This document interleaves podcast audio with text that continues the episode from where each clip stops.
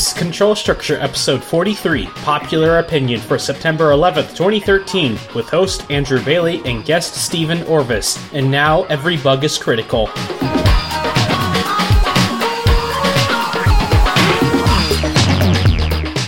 So, uh, yeah, Chris decided that he'd uh, go on vacation, so uh, uh, letting him was uh, one of the best choices I've ever made in my life. Um, so I hope he's, uh, you know, enjoying himself wherever because, uh, you know, apparently uh, we are the only ones who can handle each other's crap. Uh, that was uh, immediately apparent uh, during college.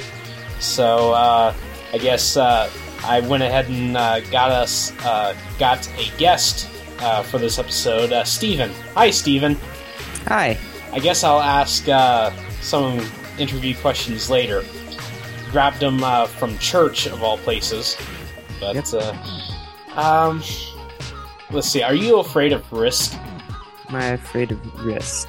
Hmm, good question. Depends. Can I get hurt in the risk? I guess I'm not really afraid of risk. You know, like I've never really won the game, um, even though I've played it like six times. It's a good game as long as it doesn't get drawn out and you know they just go on forever and ever. Yeah. That's when you can be afraid of that. Uh, the best I've got is uh, draw, and uh, that was like I think it was like on the Lord of the Rings version.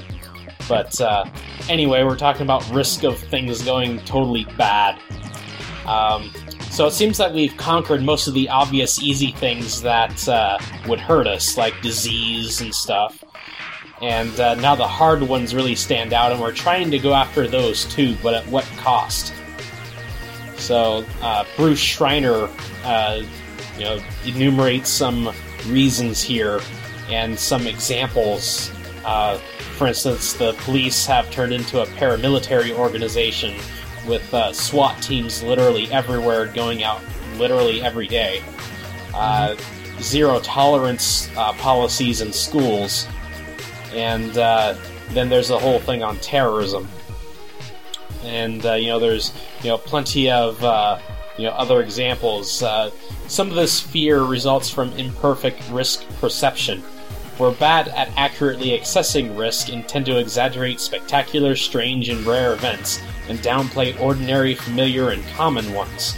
Uh, for instance, you are more likely to die in a train wreck than you are in a terrorist attack. Uh, Pretty good one. and uh, you're more likely to drown in your bathtub than uh, or get killed uh, by a drunk driver than you are from a terrorist attack. Uh, but no one's really going after those problems. yeah, they seem like at the airports and stuff they're so big on the making sure you're not a terrorist and stuff, and no one's ever checked my bathtub out to see if it's safe. so some of this fear stems from the fact that we put people in charge of just one aspect of the equation.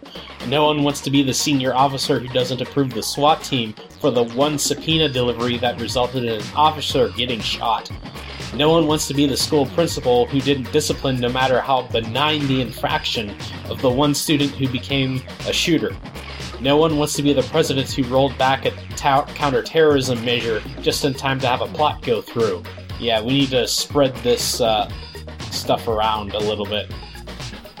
to some extent too though with the risk people like being able to fix something it's hard to fix drowning in the bathtub but if they can feel like they're fixing something by sending out the SWAT team people like to have that control over the risk So, you know, with uh, especially with the NSA and stuff, uh, like with surveillance, apparently psychology has uncovered numerous effects of surveillance.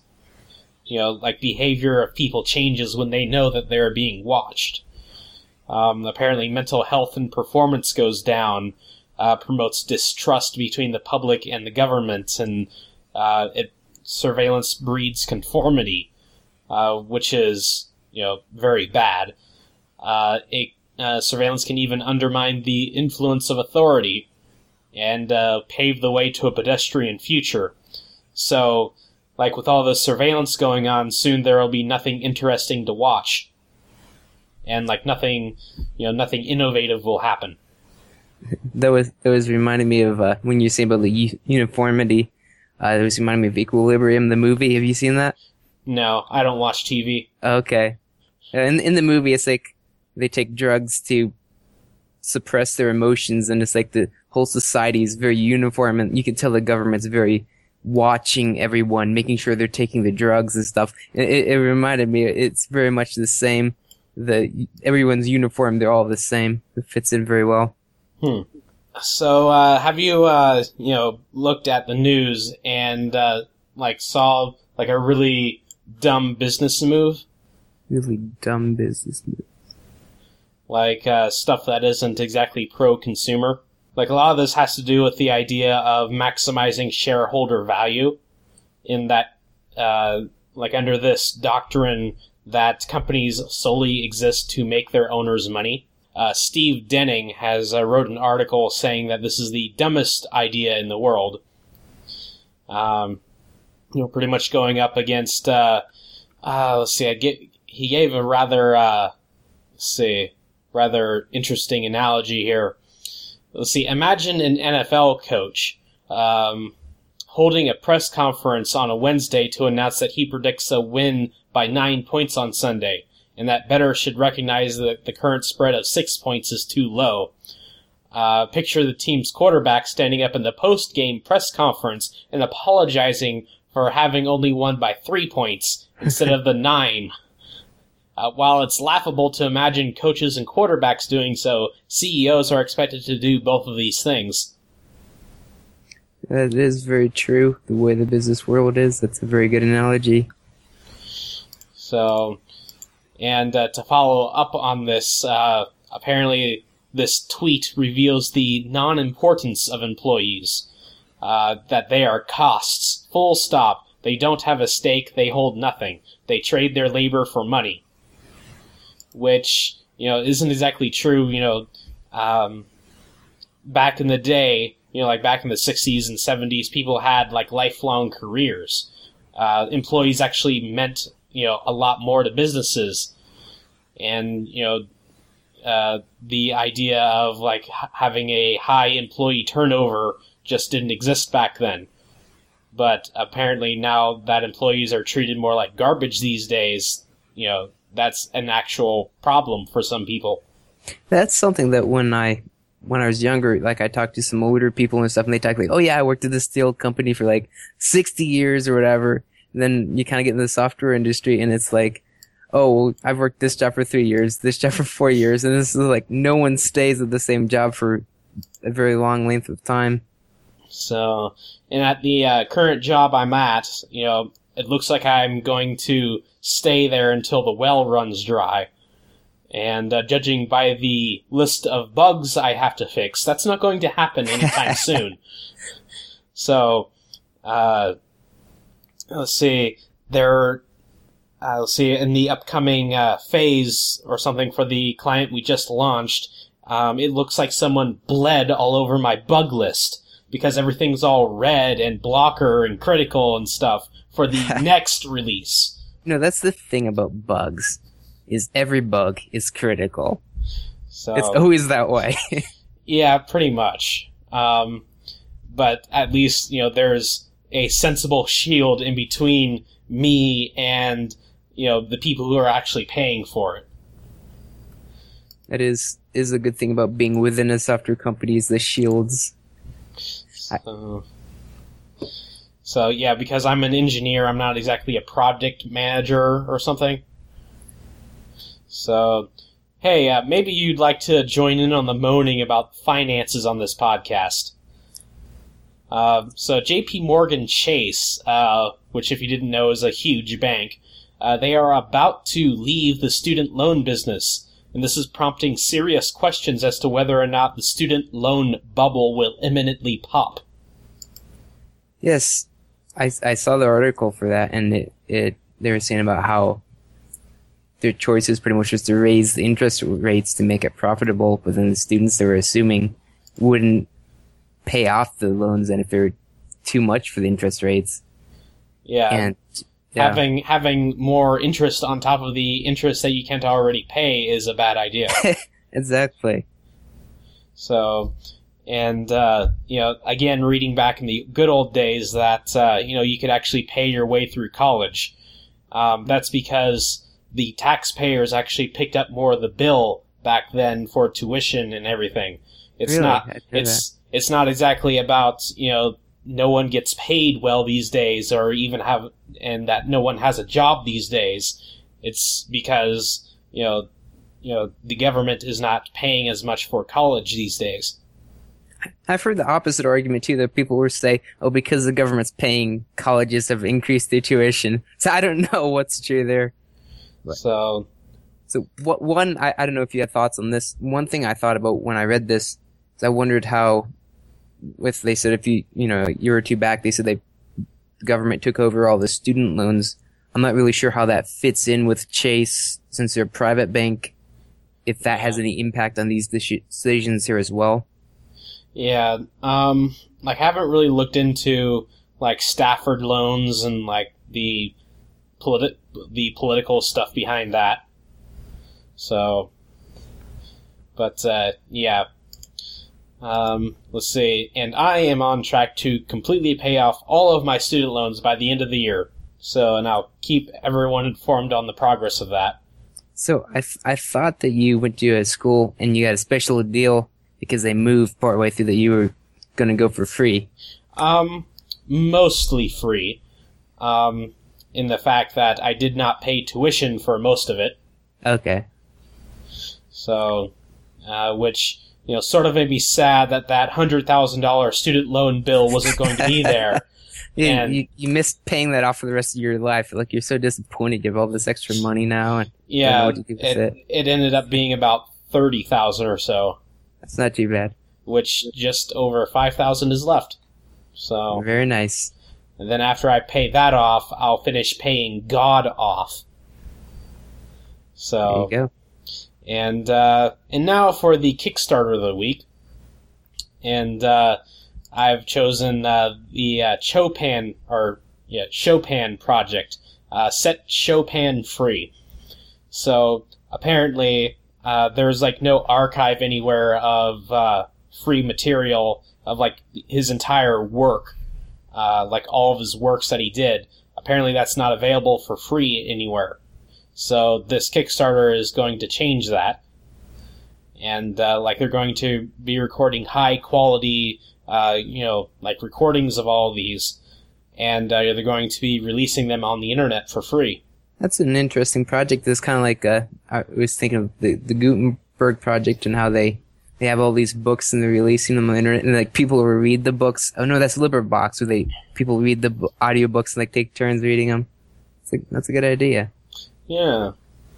So, um, yeah, I'll be uh, I'll be don uh, well donating funding this uh, whatever the Kickstarter terminology is. I haven't been on the Kickstarter before. I'm I'm looking here. It says it's 39 days to go. Is that do they like set a goal and then they say like we'll do it within 39 days and if we don't make the goal they cancel it or how does that work? Uh, sort of. So let's see. Looks like this will go for about a month and a half, uh, from the uh, 5th to October 20th, uh, 45 days. So, like what Kickstarter is, is that they will set a goal, in this case $75,000, and if they don't reach it, then everyone gets their money back. Ah, okay. And if they hit it, that's good. If they go over, then, uh, uh, like a lot of projects will do s- things called stretch goals.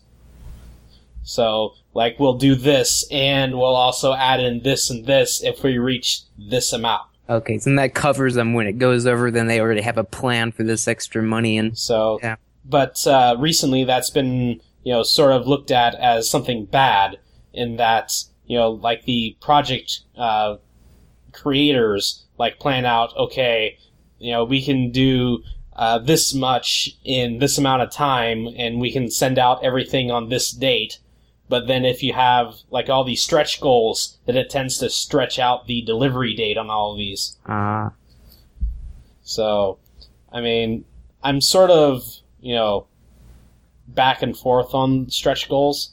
So, and uh, now for the uh, first time in a long time, uh, this will be a control structure interview.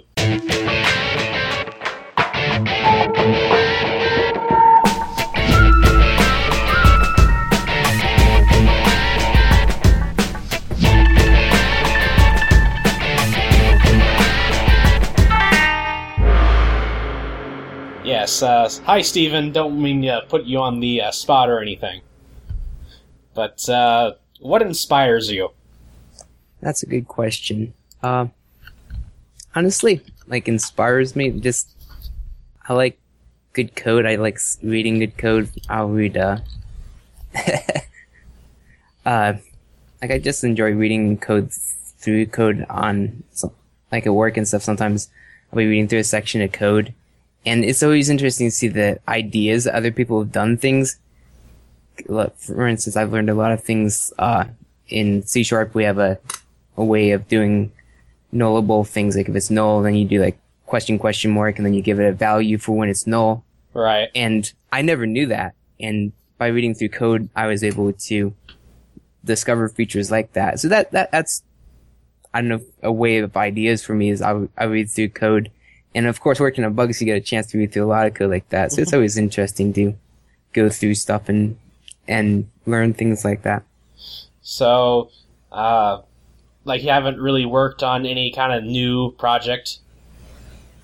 I do work on new projects. Uh, some like this year at the beginning of the year, we were working on a enterprise service that plugged in with uh, other of our clients, and that was that was pretty much all new. So that was that was interesting too because you go in and it's like there's these big flow charts and they're saying that this would do this and this would do that, and then you go to the code and there's just like a shell of the projects and it's like okay, so how does it actually work?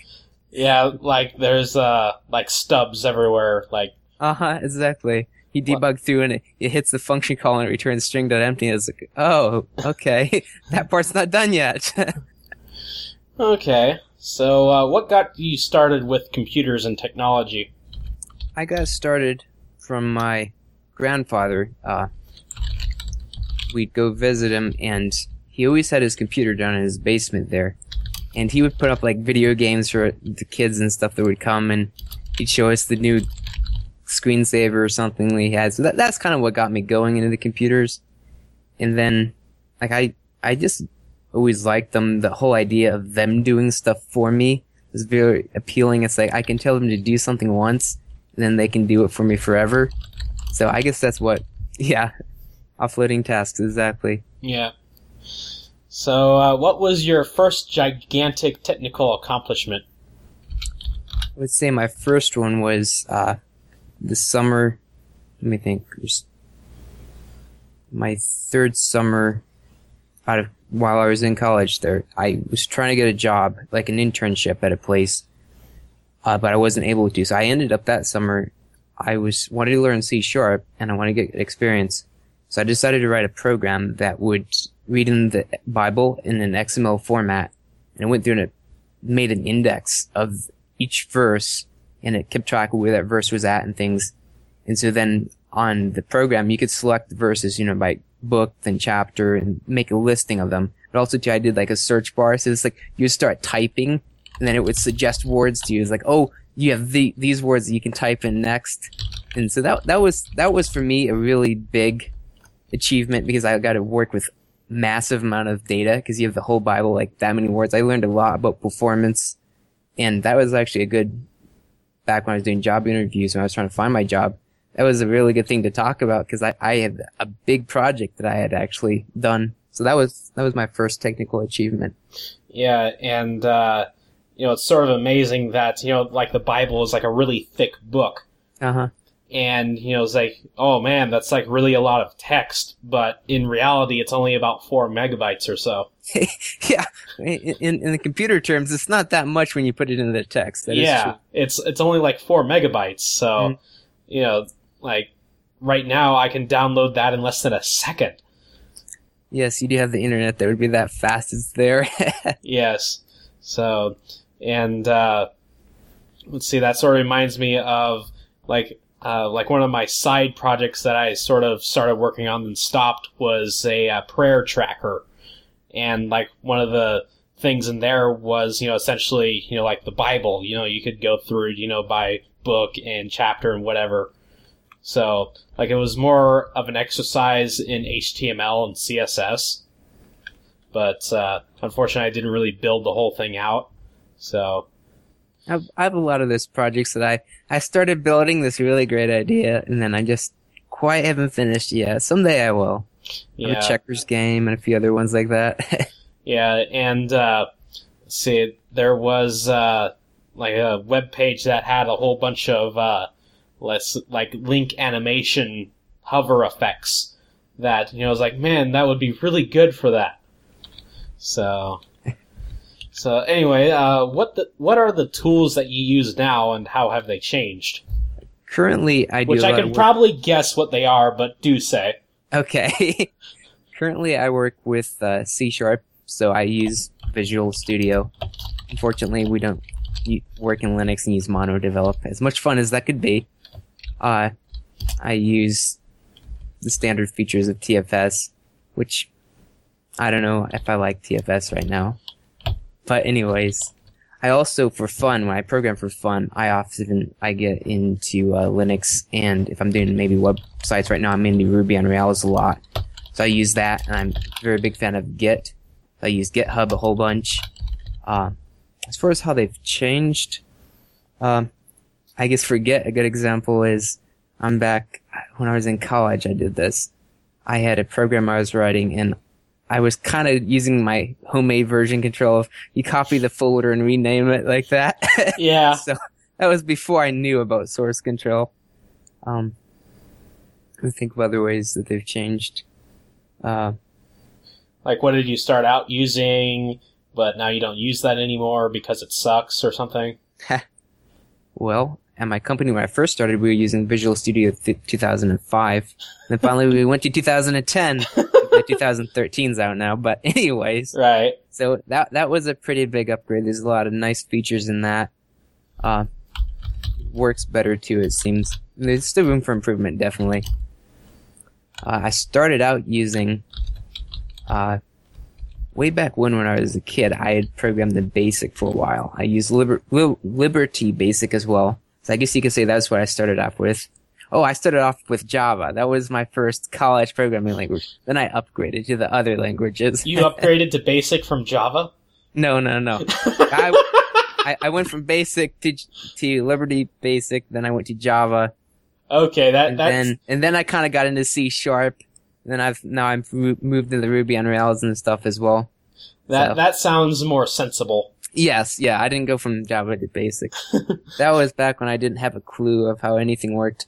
I t- I had an old Atari gaming system, and uh, I I found this book from the library. It had these programs in it written in Basic, and it, they were like stupid programs. Like uh, I don't know, like one was an age guesser. So you type in, it asked you your age was a higher or lower guess, and you tell it higher or lower, and it it you know take it down to it, figured out your age. Uh, then oh, there was uh, another game called Gunner, where it's like tell you there's a target 100 meters out. What's the angle? You type in the angle and how much powder you want to use. You type it in and then you shoot and say the guy would come back and say, "Sir, you know, you hit the target and 30 yards off and whatever." And it, it and you do keep doing that till you hit the target. So, anyways, that had all those programs in the book, and I would sit there on the old Atari gaming system and type in them line by line, copying from the book. That which was fun. The trouble was it had no memory. So it's like at the end of the night when you were done with it, you'd have to unplug it, and it's like Oh, so it's like hours of typing. But I think I think that's where I started learning how to type. So maybe it was beneficial to me. I don't know. yeah. So that that sort of reminds me back. Uh, see, I think it was like one of my very first 4-H projects that uh, you know was like introduction to computers, and like uh, I believe it had a lot of basic uh, programs in it. But unfortunately, Windows 95 didn't really do that. So that sort of uh, you know you know hampered my progression Yeah. a little bit. I, I I discovered years too later that you could program in DOS with BASIC. There's a way you can get in there and do that. But I was like, why didn't I know that when I was a kid? I needed that so bad. Yeah, but uh, you know, thankfully there's Linux that doesn't suck uh, you know, at least to for kids' use. And uh, you know, nowadays, you know, it's you know rather common to have more than one computer in a house, so you can mess around with one.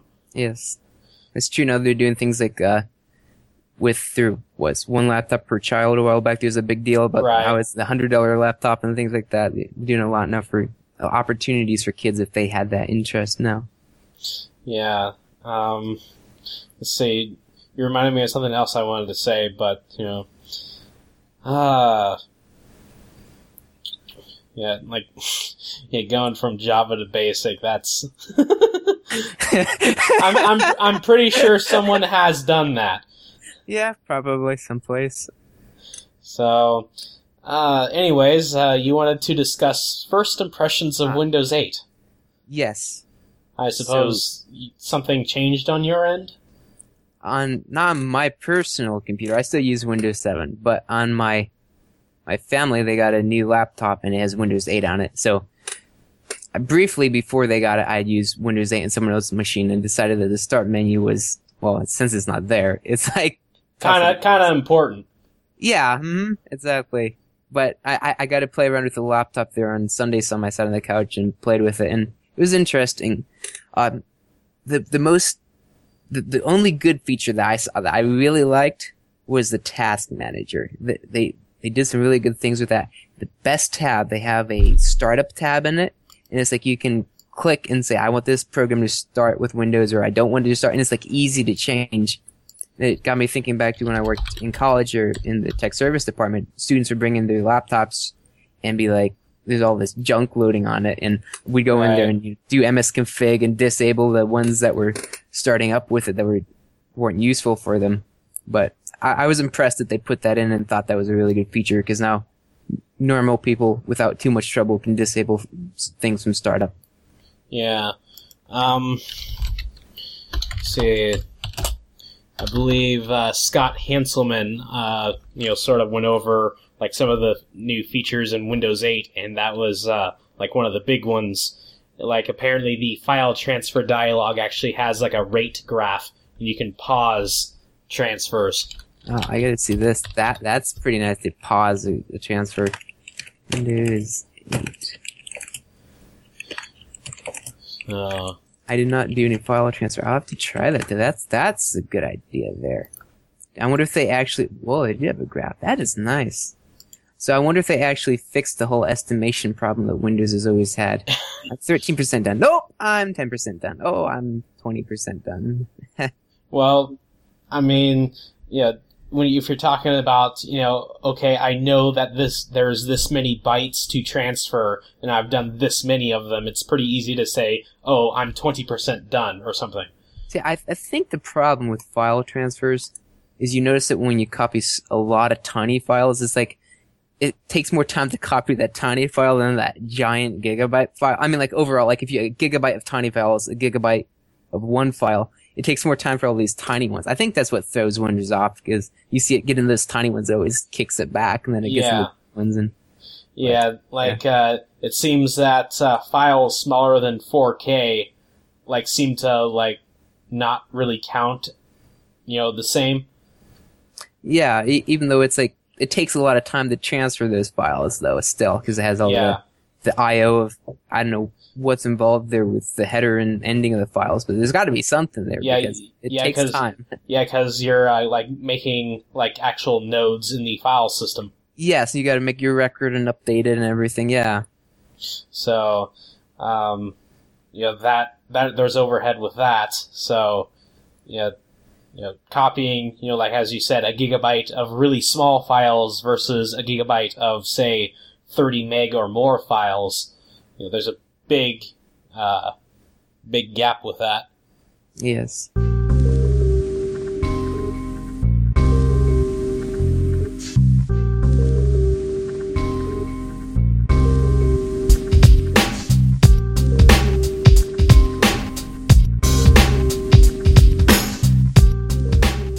Raspberry, Raspberry, raspberry. raspberry. Raspberry! Yes, after a few weeks of not having Raspberry, uh, we finally have Raspberry.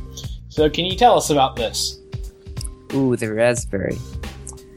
So, it seems now that your Raspberry Pi can actually transmit to an FM radio, which is pretty fun. It says that uh, you can transmit to a range of, I believe it's 100 meters. Yeah. Yeah. And it's you can supposedly you can just give it like a file and it'll an audio file, a WAV file, and it'll transmit that. Yeah. I haven't tried it yet, but I'm thinking what I want to do is hook up a Morse code key that I have to one of the input pins and then have it play like a beep every time so I can like transmit Morse code short range. I think that could be kind of fun. Yeah. Um, see, I think that uh, the other host, uh, Chris Thompson, he he uh, wanted to make a Morse code thing. So, um, yeah, I have tried this, but um, it seems that uh, either my Pi is broken or I'm just not doing it right because, you know, like I ran the program and all I got was a buzzing noise. I stopped the program, but my radio was still rather quiet.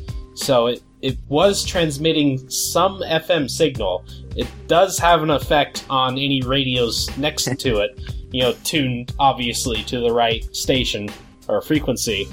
Um, but something doesn't quite work right. So, yeah, uh, Raspberry Pis keep on amazing people. Yes. So, That- and that's like, and that's there's just- there's like you know he rather technical explanation about this that you know like there's some like clock generator at 500 megahertz and divide that by five so that's your carrier signal for the FM signal. So, and like I remember actually looking at this uh, like a few months ago, you know, like uh, the difference between AM and FM transmission. So, um, like for instance, do you know what an what a oscilloscope is and what it looks like? I've seen an oscilloscope at college. Some of the computer engineers had one, and it would have the, you know, like that wave on it, and they'd measure it. He was using for microprocessor. I didn't really understand why he he needed it for that, but he was using it. Yeah. And pretty much, you know, any uh, any software, you know, MP3 player on a computer can, uh, you know, have a oscilloscope visualization. But uh, you know, for AM, that's essentially the intensity of the signal on one frequency. Um, versus on FM, you know, if you pretend like the bottom of that you know scope is one frequency and the top is another that wave you know the change in frequency is the wave that you see so you know instead of you know varying the intensity of the signal like am you're changing the frequency Okay, so the wave itself versus how strong the signal is, yeah kind of. So, uh, like if the uh, signal is at one low frequency, that's the low part of the you know the oscilloscope Okay. thing, and uh, when it's at the high point on the oscilloscope, that's a higher frequency being transmitted. So, you know, FM requires a little bit more bandwidth, you know, and as far as frequency goes, but it's a lot more impervious to disruption and noise. So, The the AMs do have the, the transmission. I remember hearing once that KDK, I guess, goes higher power at night, and they can hear them like halfway across the country. That that kind of amazed me that it's like they can transmit that far. yeah, it's that's uh, you know, the uh, reflection off the ionosphere in you know, like 50 miles off the surface of the ground. So, and like I've heard that back in the day, that you know when there were more AM stations, that uh, they you know had to turn them off at night, otherwise they'd start to interfere with stations like thousands of miles away. Oh, because they're bouncing and they go hit someone else. yeah. So yeah, interesting thing, uh, radio engineering. Hmm So, and now for this week's Lol McAfee. So, uh, do you, re- do you recall um, John McAfee of uh, the antivirus fame? I remember reading about him a while back. There's something about he killed someone or something. They think, and he was hiding from people. That's what I remember Yeah. reading about him. Yeah, so apparently, like, he was uh, a suspect in the death of his neighbor in, like, Guatemala or something. So he uh, uh, beat it and got out of there. And uh, let's see, but he hasn't really been involved in antivirus for, like, several years because he uh, sold his company and essentially cashed out.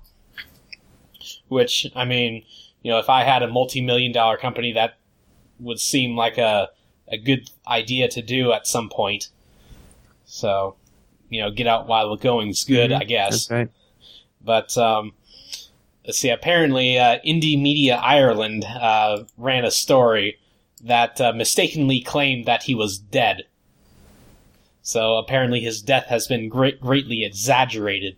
Uh, claims that uh, he died uh, like some uh, hotel in the Las Vegas Strip. So- it's like people didn't know, so they made up a story that fit it. Yeah, and you know, considering this guy, he's sort of like a stoner. Uh, you know, it sort of makes sense that that's you know how he would go. So, out of grief, he tweeted about it and said, "I felt fine when I went to bed last night. I had such great plans. R.I.P. John McAfee." That's pretty good. I, I, I was just looking at some of the, the comments there. These guys like, oh, of course you felt fine. Yeah. Ha. So, um, in the time since, uh, for those wondering if I'm dead, the answer is the media is killing me, but somehow I'm still tweeting. Uh, are we 100% sure? Is John McAfee dead? No. No, he was not. CNBC. Watch him have like a script set up or something, Yeah. so that after he really dies, he still like keeps tweeting, like for years later, to just keep tweeting. Morning, check. Pulse, check. Heartbeat, check. Boner, right. check. so, anyways, um, I guess uh, like the wireless industry is like a really big thing. yes. There's a company called Cota. I think that's how you pronounce it. They're gonna bring out like- this this uh, wireless device, and this this one's different. This is a charger, so Ooh, they're saying that it's going to cost about hundred dollars when they bring it to market, and they said that it's about the size. The device is going to be about the size of a PC tower, the transmitter, and they says says it would have like a thirty foot range, and it's on the same spectrum as like Wi-Fi, so like your microwave or your cordless phone, like that same wireless spectrum. hmm. Uh, so you, you can see how that would be used. You could have your, your iPhone, and it would plug. You might have a device you plug in it or something, a box. Mhm. I, I saw on the their website they had like a box that showed. It's about the size of, uh, I don't know, maybe. I'm trying to think of something square that size. Not quite bigger than a starburst, but not not too much bigger than that. Like if you think of a starburst as a square, uh, enough of them stacked together. Anyways, so you can have your iPhone sitting there on your desk charging and it would just start charging when you came home. The interesting thing about it is they were saying that they hope to miniaturize it eventually and make it like the size so that it could fit inside of a AAA battery. So you can imagine at that point in time, you could get all these conversions of any device, a normal device Uh-huh. that doesn't su- support the wireless charging that takes like a d- AAA battery. So then you put it in this wireless battery thing and you just have instant power on that device forever, which I thought was pretty interesting. Yeah, although if it transmits over the same spectrum as like Wi-Fi and like everything else, um, like whenever you turn it on, nothing else would work. See, I'm not sure about that because your microwave's technically the same, I think, and your cordless phone, yeah, I, I can be. So I, I'm not, I'm not sure how that works. If it hurt your your Wi-Fi signal, maybe it cause you know cause interference because they're pretty good at picking up if something like the signal's not quite right. They resend the packets and stuff. So I don't know if they, as long as they weren't like sitting on top of your router, if maybe you'd be okay. Uh, and you know, I've heard stories of you know people's Wi-Fi going down because the microwave's on. Exactly. um, and then there was uh, a rather unfortunate uh, incident. I wouldn't say incident because it happened over several months. That uh, I remember, you know, back when I was you know growing up, that uh, one microwave we had, uh, like whenever you would turn it on, it would destroy Channel 10 on the TV. you couldn't watch it, and like Channel 10 was the best, you know, station we got. You And know, like signal ju- quality just wise. that channel though. Yeah, and Wow. like it would, you know, suddenly go from the best, you know, station we could get to like absolute static and noise and horrible. That's funny. I've never seen the microwave effect TV. Like I've seen the uh like the mixer or something like that or wipe out the TV. I've seen that, but never a microwave. That's funny. Hmm. So I'm not sure if it was actually like the microwaves themselves or some other mechanism inside. So I guess we can do a lol Apple. Apparently, they released another iPhone, uh, and their stock goes down. Everyone goes nuts. Uh, nothing to see here. Move along. um, so the question these days, uh, you know, as far as like uh, talented employees, uh, s- you know, is there a shortage of you know STEM grads, uh, science, uh, technology, engineering, and math uh, type uh, degrees, and you know people who have them? Um, so you know, is there a shortage or is there not a shortage? Uh, judging by the lack of salary inflation, there apparently is not. Because like if there was a shortage of you know uh, programmers, uh, programmer salaries would, you know, be going up and up and Yes. up like all the time. Um, which I suppose in a few places it is, but that's not universal across all STEM fields. You, you kind of get that impression because I've heard. I haven't didn't experience it, but I heard back before the dot com bubble that is like you just could write HTML and like you had a job. It's like you didn't take too much Yeah. skills, and now it's it's competitive. You have to actually know something and be decent at what you do to get a job and be able to maintain it. Of course, you know, after the, uh, you know, the dot com bubble popped, you know, everyone that was there, you know, for the gold rush effect, you know, everyone that was there just for the money who didn't really Mhm. care about the, you know, the hard problems of computer science. You know, after the dot com bubble popped, all those people went away. So it sort of purified, uh, That is true. a little bit. And that makes a, a big difference, I think, on technology jobs because I think anyone, if they put the time to it, could learn to code. But there's definitely is a certain personality that likes the coding. It's fun, and it, it- that's what makes a good developer. So, uh, have you ever heard of Nginx? No. Okay, well, apparently it's a uh, web server, and uh, it's like the third most popular. And uh, Wired uh, interviewed the guy behind it. Uh, he's a Russian guy, and uh, you know, uh, first you know starts out with the fact that uh, you know Automattic, which is apparently the uh, people behind WordPress, switched over to using Nginx. Um, so that this guy apparently you know started building this for his company, and let's see, uh, apparently it was uh, Rambler, which is uh, looks like it's you know some sort of Russian web portal. Uh, so like he you know built this you know web server for them, and at some point he open sourced it, and uh, you know that's what made it really good. So, and as far as I know, it's like really fast. It doesn't have as many features as Apache, uh, which, you know, it seems like the less you have, the faster you go. It's a, sp- Yeah, sometimes that's the case, and you It's- make it simple. it's, it's a sort of space-time trade-off. So, um, yeah, I found this a little bit interesting here. So. It's inter- I was going to say it's interesting that if if he wrote it for a company, that then the company let them release it and put it out for open source. So, yeah, and if it was not open source, it would not be popular. Uh, That's true too. I guess that's the only way for anyone to trust Russian software. So is you can actually read what it does and just make sure there's nothing in there. yeah, uh, you know, for it's uh, you know also the third most popular web server after Apache and uh, IIS, according to Netcraft, who does massive research on this kind of stuff uh, because they measure uptime of pretty much everyone on the web, uh, except my web server apparently.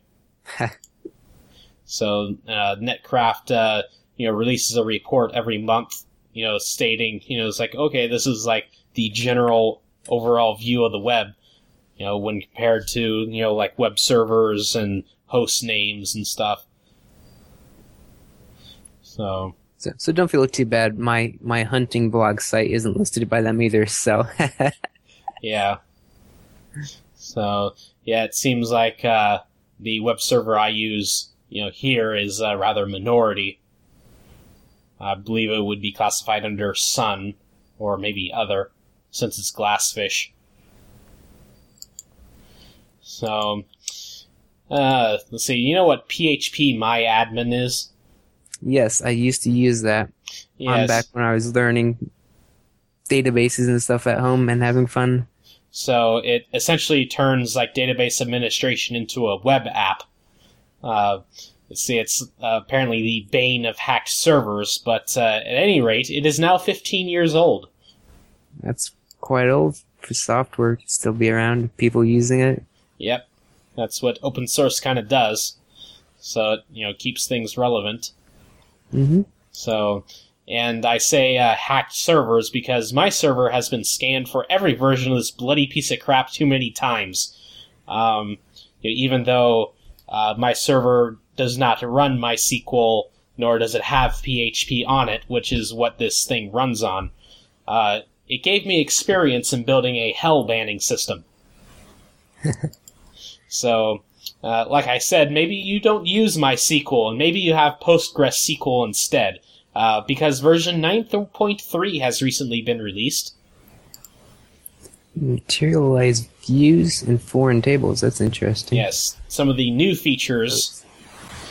Um, so, yeah, you know, Postgres keeps on getting better and better, and especially because uh, Oracle has kind of taken uh, MySQL and sort of you know neglected it.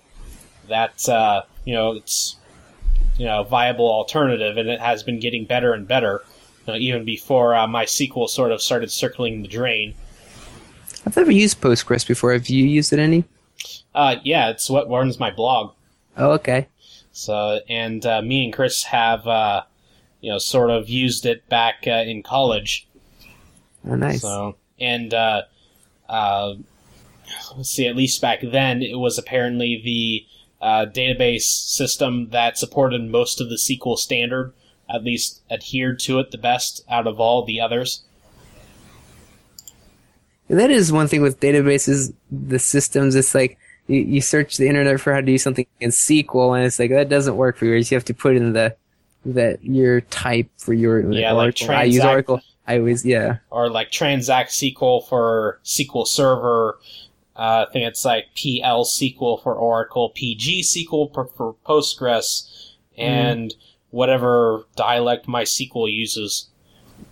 So offhand, do you know what these foreign tables how they work? I, I was really curious about those. Yeah, so uh, foreign tables, uh, you can think of them as like a foreign data source somewhere. That it might not be you know a database table. It might not be even a database at all. It might be like a Twitter stream or something. Oh, wow. that you know that you know this information could be mapped into a sort of table structure. So That lets you do a lot with that. You can push Yeah. all kinds of data into that. Wow. so or it could be like an XML schema or something. So you know you can read, uh, you can query, you know, just like any other kind of table. Um, and apparently now you can write to those if the uh, wrapper uh, supporting it. So I wonder how the the the plugin code works behind it. Is there? I, I, I there must be the wrapper. Like you know what language? Like how is that writ- written? Um, pr- I think that it's written in pretty much any uh, language that Postgres supports. Uh, you know, I believe it supports uh, Python, it supports uh, JavaScript, and you know, plenty of others. Hmm. So, yeah. That's that's a pretty good feature. I like that. So, yeah, so uh, after you've installed your Postgres 9.3, you might have to set up some users for it. You know, just pretty much any uh, database administrator job. So here's a cheat sheet of sorts on how to do that. So this uh, uses the uh, psql uh, client, the command line client on Linux to do this. You know, sort of goes over, you know, how do you list databases, how do you list tables and roles, and uh, creating users and creating roles. You know, just very basic stuff to get going. That's a pretty good rundown of the basics for sure. Um, so, anyways, uh, now your Postgres databases can be even bigger uh, because Seagate has announced shingled magnetic recording to push hard drive capacities to new heights. Uh, apparently, they expect uh, 20 terabyte hard drives by the year 2020. And uh, contrary to popular opinion, opinion, hard drives are not going away anytime soon. That's that's the thing with hard drives is everyone is going for the the solid state drives now, but really when it comes down to it, the hard drives can hold massively more than the the solid state drives for cheaper. So Yeah. I agree with that. They aren't going away. They're going to change how things work, but not Yeah. going away. Yeah, and like especially if you're on a budget, you know, a hard drive will still do. And, Definitely. You know, even from like five years ago, they are faster now than they were. So I, I could see it being a thing like the tape drives kind of like phasing off in time, perhaps maybe eventually. Kind of like, as I know, some companies, at least four or five years ago, still used the tape backup systems. Worked Mhm. for a school district and they had, you know, they had fancy servers and everything, but still they had this tape backup system that someone would set up and back up their data once in a while. And it's just, it is a way to store data and it was a good way to store massive amounts of data. So, um, this is a s- improvement. I'm not sure if it's an improvement or a departure upon the uh, previous uh, technology. Well, the current technology, excuse me, used in hard drives called perpendicular recording, uh, where instead of like the magnetic domains on the hard drive being like flat up against the surface of the drive, it's you know sort of at you know stacked upwards you know sort of like a book on a shelf you know standing upright rather than like a pile of books um, know, I, I think I read about this once, about four or five years back in PC Magazine, and I was all excited about it. But it was like, it's still co- proof of concept then. They were just talking about it. yeah and i remember uh, like getting my ferrari laptop um, like a 160 gigabyte drive it was one of the very first perpendicular magnetic recording drives uh, which i still use in my uh, newmont laptop um, because the hard drive that came in there was only a hundred gigs. So, and the Ferrari died, unfortunately. Um, so this shingled magnetic recording essentially spaces and sort of overlaps the uh, data tracks. So, you know, instead of having like spaces in between the tracks on the disk, they sort of overlap a little bit. So, which, you know, the downside is if you need to change something, you need to like write over a few tracks the same time in order to like make it all, you know, work. Uh, so it's like you, you, you write over the spot you need and then rewrite the data around it. Like, Yeah. so that, that's good for big files. So if you're using it for backups or something, you, you're just writing out massive amounts. So it's not going to have to do all this extra work. So it Yeah. would work good in a system with like a solid state drive for faster common reading and writing. And then you could have your, your big drive for, for storing a lot of information. Yep. So, um, Intel, uh, moving in a different direction, has decided to not support Mir. Uh, this is Ubuntu's new display server, or display manager, or something like that. It's supposed to uh, replace X.org.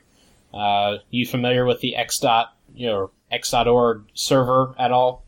Yes, I, I, I remember I used it some back, uh, It's pretty much the default, actually. Yes, I I, I, I was trying to think when I, I actually ran into it because normally you don't see that because you know it just comes up and it's magic as Ubuntu. I'm Yeah. back when I played with Puppy Linux, I believe, was when it took you. One of the modes would take you to a, a command prompt, and you had to type in. I think it was Xorg or something. You had to type in. Yeah. Or was it Xstart? Something that you Yeah, had to start, and that's that's what it was. You're you're kickstarting the the that Xorg to make it go. Yeah. So that's you know essentially like one of the fundamental components that you need to have a GUI Yes. as opposed to you know text mode.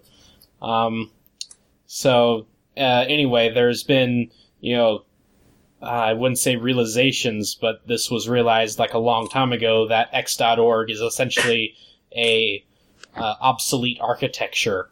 You know, it uses like all these designs from the '80s and stuff when you know you know graphic display power wasn't exactly that great Yeah. and uh, you know essentially like you were using a dumb terminal if you will so uh, you know there's been a lot of you know talk about you know replacing this and you know some you know some proposals and things have come up uh, one being wayland uh, which is apparently what intel is supporting uh, and mir which is what ubuntu is doing so Intel has decided to, you know, focus on only one thing, the more popular option. Huh.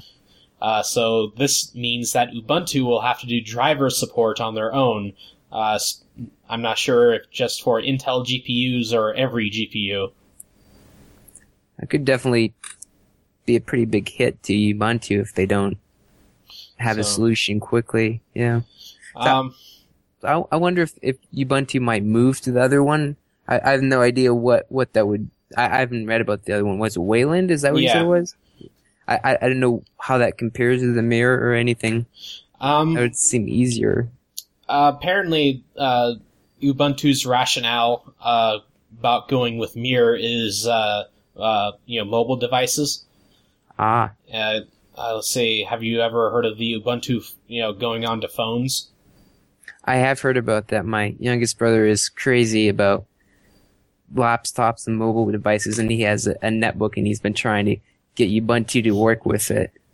So, um, yeah, apparently, like, they had some problems getting Wayland to work on cell phones and stuff, or it wasn't exactly well designed for cell phones. So they decided to, you know, do this mirror thing instead. So I'm not exactly sure how much of a problem this will be for them, um, because apparently it was just like a wrapper support for uh, the Intel driver. So I'm not sure how sure how much of a headache this will be. At Yeah. least uh, Intel is uh, uh, is rather good about open sourcing their drivers.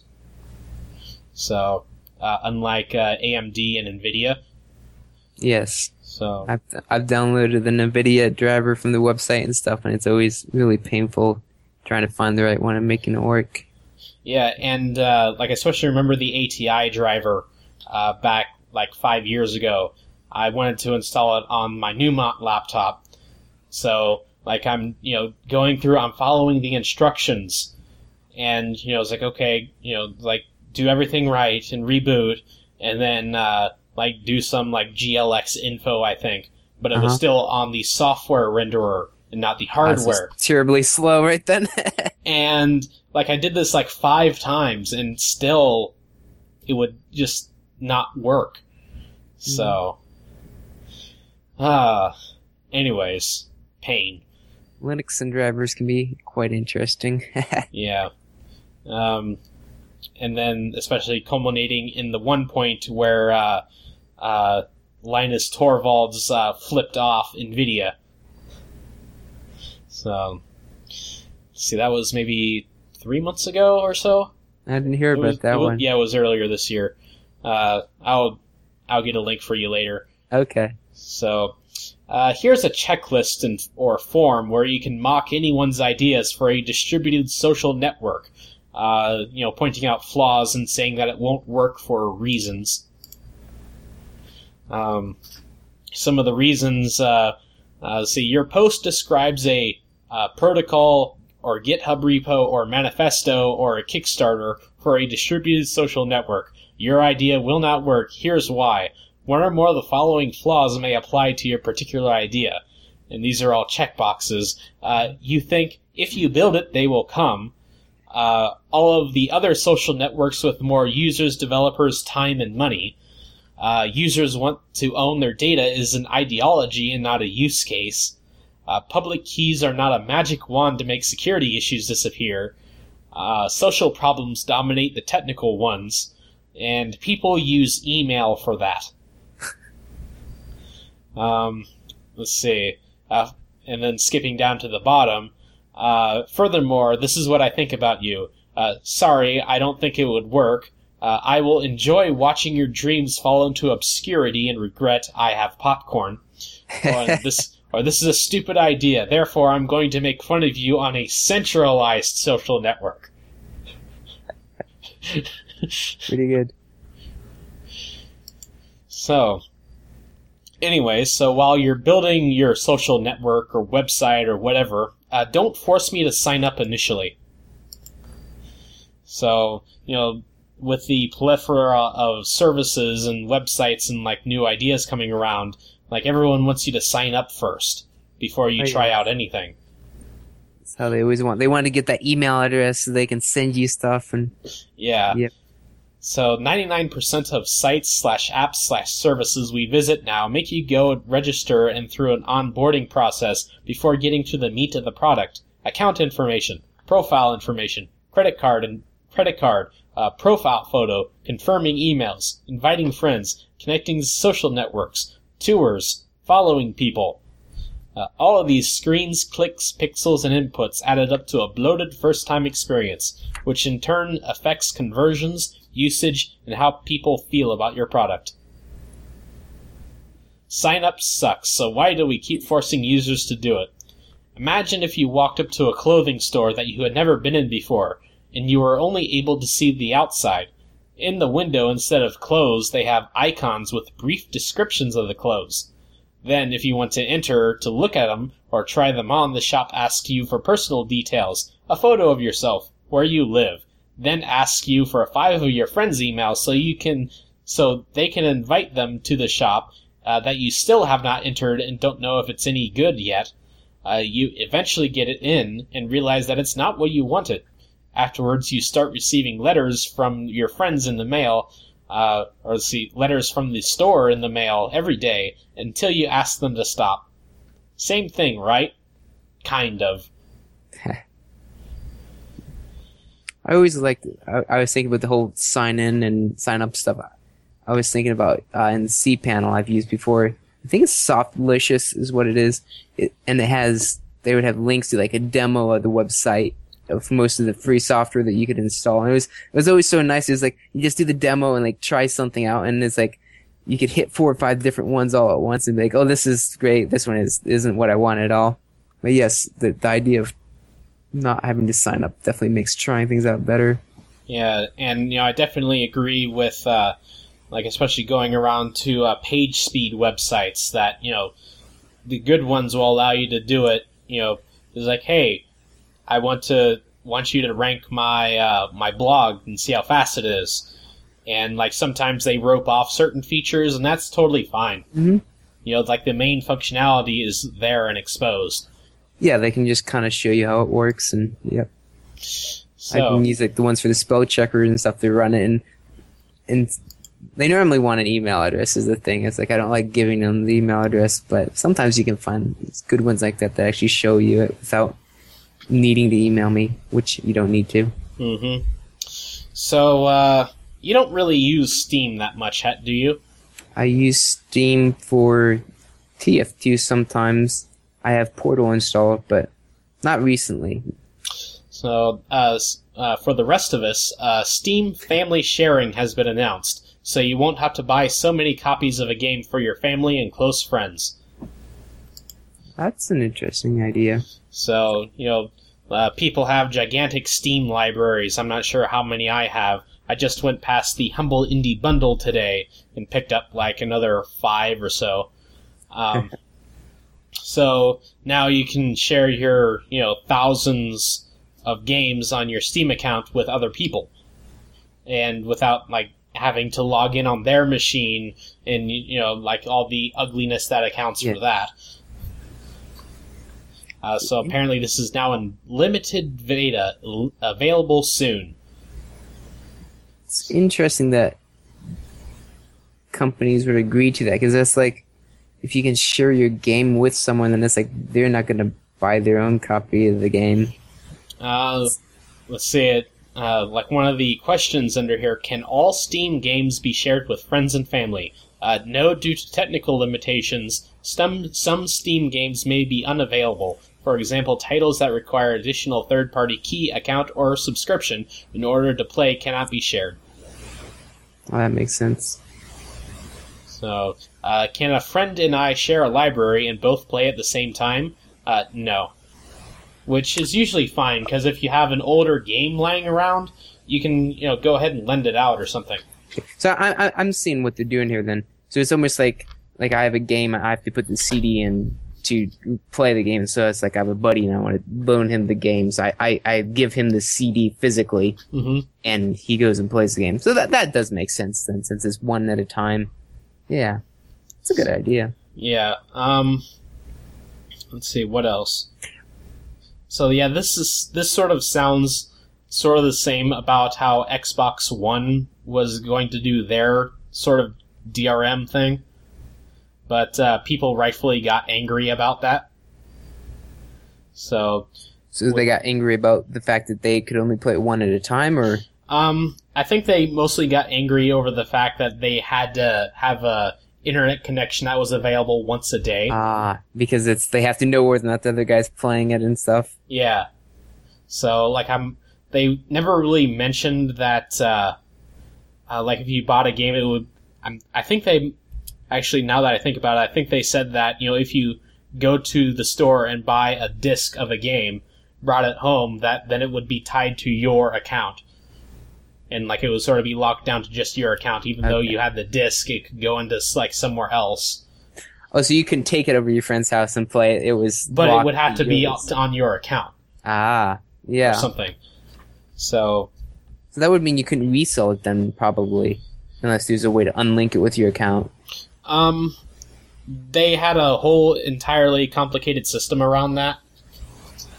So, um, yeah, and you know, people who have consoles like they're embedded devices and they're a little bit more mobile than you know PCs are.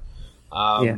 Like for instance, I think there was like uh, like a mentioning of this guy who lived on a nuclear submarine uh, with his Xbox 360, and you know.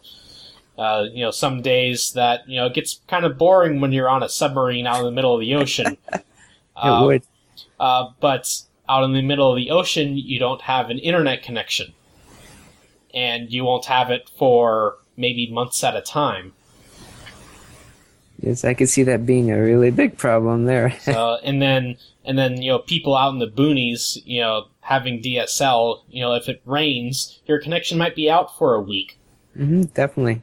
Even you might have dial up or something if you're way out there, and then you'd be, I, I don't know if you'd even have enough bandwidth to do something like that. It'd Yeah. be painful if you did. So, ah, and uh, after not mentioning the NSA for a couple of podcasts, I guess we uh, have to start talking about them for a little bit. So, Yahoo sues the government uh, because they want to publish how many times the government, uh, that is the NSA specifically, uh, came to them demanding bulk information on their users. Uh, so, Yahoo filed suit in the Foreign Intelligence Surveillance Court uh, which is like the court specifically for the NSA to come and make their case that we need to spy on people. So it's rather, it seems to me this is rather odd in that a company, you know, like some other third party non government entity would, you know, file suit here. It, it seems to make sense though, because the public opinion is so negative against the NSA now. Especially like, have you seen the prank videos that that guy does? With it, I think there's two of them at least, where the guy calls up the NSA and then it's like he's like some Iranian guy and he gives them the name and number and asks if they're spying on him and stuff. Have you seen those? No, I haven't. Okay. Uh, but anyways, it's it's such a big thing now that it would it seems like good publicity for Yahoo. It's like they're being the good guy by suing the governments that can. We want to show how bad they really are, and so that makes even if they don't win this, it's good publicity for them because it's like we're the good guy here. We're trying to. We're on your side. And opposed to like Google, where they- they just came out and said like you have no expectation of privacy and all that. It's just like Yeah. Yahoo's playing that good guy now. Uh huh. So, yeah, it'll be interesting to see how this works. So, uh, it seems like the cryptocalypse has happened and that the NSA has effectively subverted encryption. and suddenly, you know, sort of worked around. Uh, quote, the design changes make the systems in question uh, exploitable through SIG-int collection uh, with foreknowledge of the modification. Uh, to the consumer and other adversaries, however, the system's security remains intact. So, like from the outside, you know, it looks like everything's okay.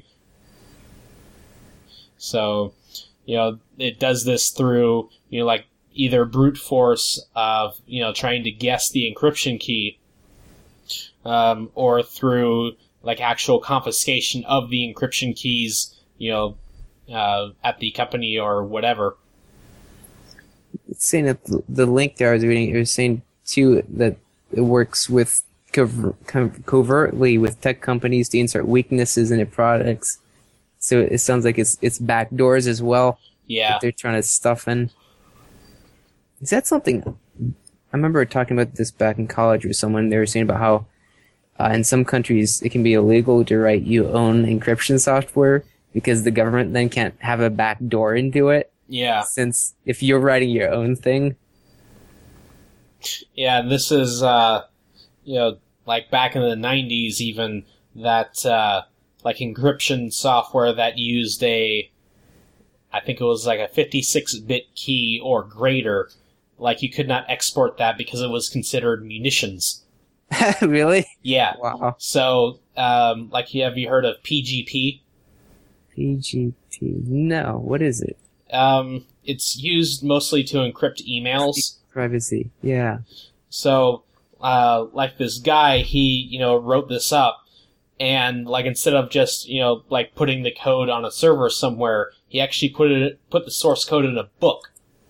In So- a book. Yeah. So, you know, in theory, you know, he could sell the book, which had the source code. You Uh-huh. could just, you know, scan it in, OCR it, and then compile the code from the OCR from the book. That that's really good. That's very creative. So so that got around the export rule then by by Yes, selling the book. By selling the book, it was essentially freedom of speech. Wow. or freedom of press, whatever, and they couldn't, and trying to go after him for munitions. It's a book. Yeah, exactly. It's a book. Freedom of speech. So I wonder if that's an interesting concept. I never really thought about that before. Is code today considered free speech expression? Can I post, you know, any code I want as free speech? Is that is that free speech? That's an interesting thought. Um, I think that it probably would be. Um, but if you're posting, say, your company's code, now that's a problem there. That that's Yeah. different. That's not mine to post. I can't I can't Yeah. post the book for free. yeah, you'd probably be violating like NDAs up and down. But Yeah. To the government, sure, it would be freedom of speech, but you'd be violating contract law. Yes, and, So- and there is that distinction. There is like you can't that that's normal. You can't give people videos that you have for free. That's piracy to copy them. Yeah. So there is there is that distinction. Yes. But see, I'm not sure if anyone's been sued over copyright infringement for posting code. I'm pretty sure that there might have been something like that, but uh, I can't recall any examples. So, uh, this article mentioned uh, like weakening, uh, you know, standards and systems and stuff. So, due to suspicious NSA involvement uh, with a algorithm called the Dual EC DRBG, it's a random number generator standard. Uh, the uh, NIST, which is like the National Institutes for Standard or something, is uh, asking for comments and suggestions for edits to 800 90, uh, calling this new standard 800 90A. Uh, 800 90 uh, came out, I think it was in the 90s. It specified four random number generators. And uh, this uh, dual EC whatever is based off of elliptic curve cryptography. It actually stands for dual elliptic curve deterministic random bit generator. Uh, the you know elliptic curves are supposedly the most advanced form of cryptography, and implementations of 800-90 uh, often do not include this dual EC thing. So uh, like they're trying to you know figure out what exactly uh, was suggested that made this weak. Um, you know, people connected to the NSA and like even in the NSA itself, you know, uh, you know, actually made suggestions and they were included in this standard. So this is like very concerning to everyone. You're thinking they made suggestions that made it weaker and Yes. more predictable of the random numbers. Yes. So I was trying to think about it because I mean, prime numbers are incredibly important in encryption. I was trying to. Th- I mean, yeah, numbers themselves are useful too. I, I was, I, I, was just trying to think how much most most algorithms depend upon the prime numbers. I was trying to decide how how much really just a pure random number generator how useful that is. I guess it does have value. You could pick your prime number if you had a set of prime Well- numbers or something. You could pick your prime number randomly. I guess. Well, uh, let's say, like, when you do an encryption, it's, like, usually based on a bit field, like some rectangular space of, like, 128 bits or whatever. Yes. And then you do a whole bunch of XORs, like exclusive ORs, on Mhm. this. Um, so, That's true for an exclusive or encryption. Random numbers would be important. Yes. so, like, if you start with, you know, this random number, and then you start, you know, exclusive ORing stuff on top of it, you know, that's sort of like where they come in handy. yes, that, that's true. I forgot about the exclusive or Yeah, Uh, I think it's yes. I think it's like the initialization vector or something.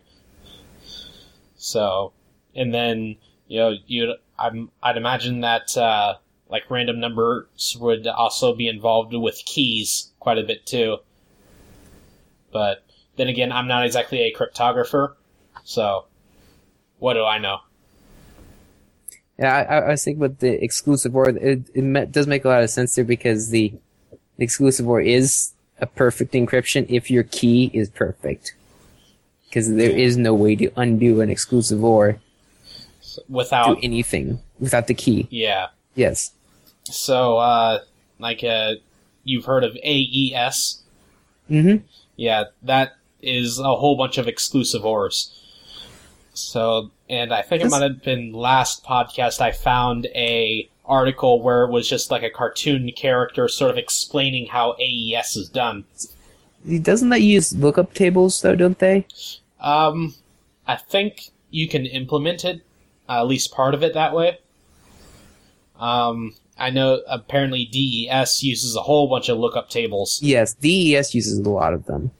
So, Uh, I was looking quickly on Wikipedia. It looks like they're shifting some bits and some columns. I, I think I actually did AES like a manual uh, calculation in college once, and it's kind of coming back. I, I think you're right. It is mainly just shifting your bits around and stuff, and it, it shows at the end after the shifts they're XORing with your key. I think I think that's what it was. You have a shorter key. Then you do all this fancy shifting, but then you do XOR it with the key throughout the process. Yeah. I think that's how it was. Yeah so your substitution boxes. This bit would go to that bit. That was that was confusing. it was fun though.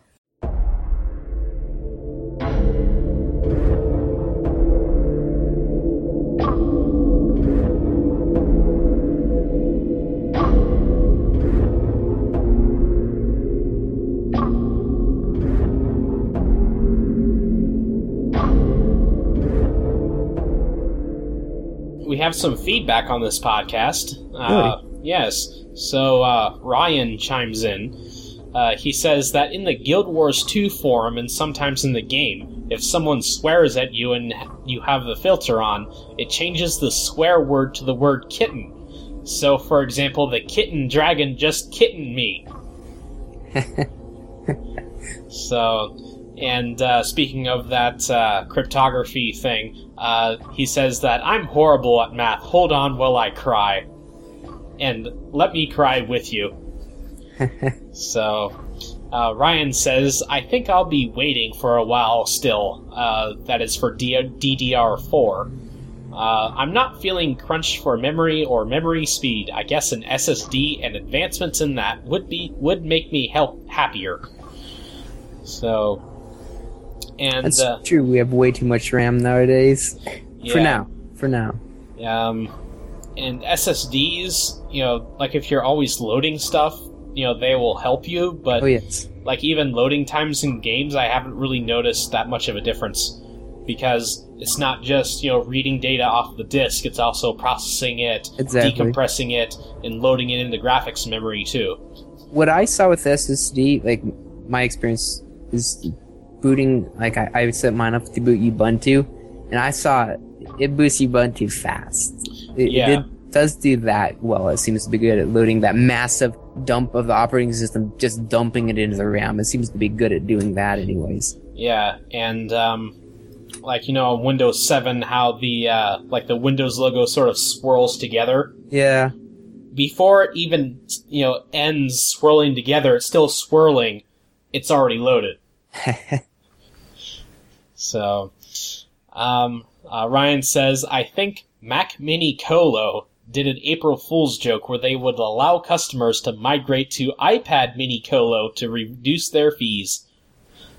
So that was uh, me suggesting that you know, you know, a horrible thought would be someone somewhere wants to run their web server off of an iPad. Ah. There, there's got to be some idiot somewhere that wants to do that.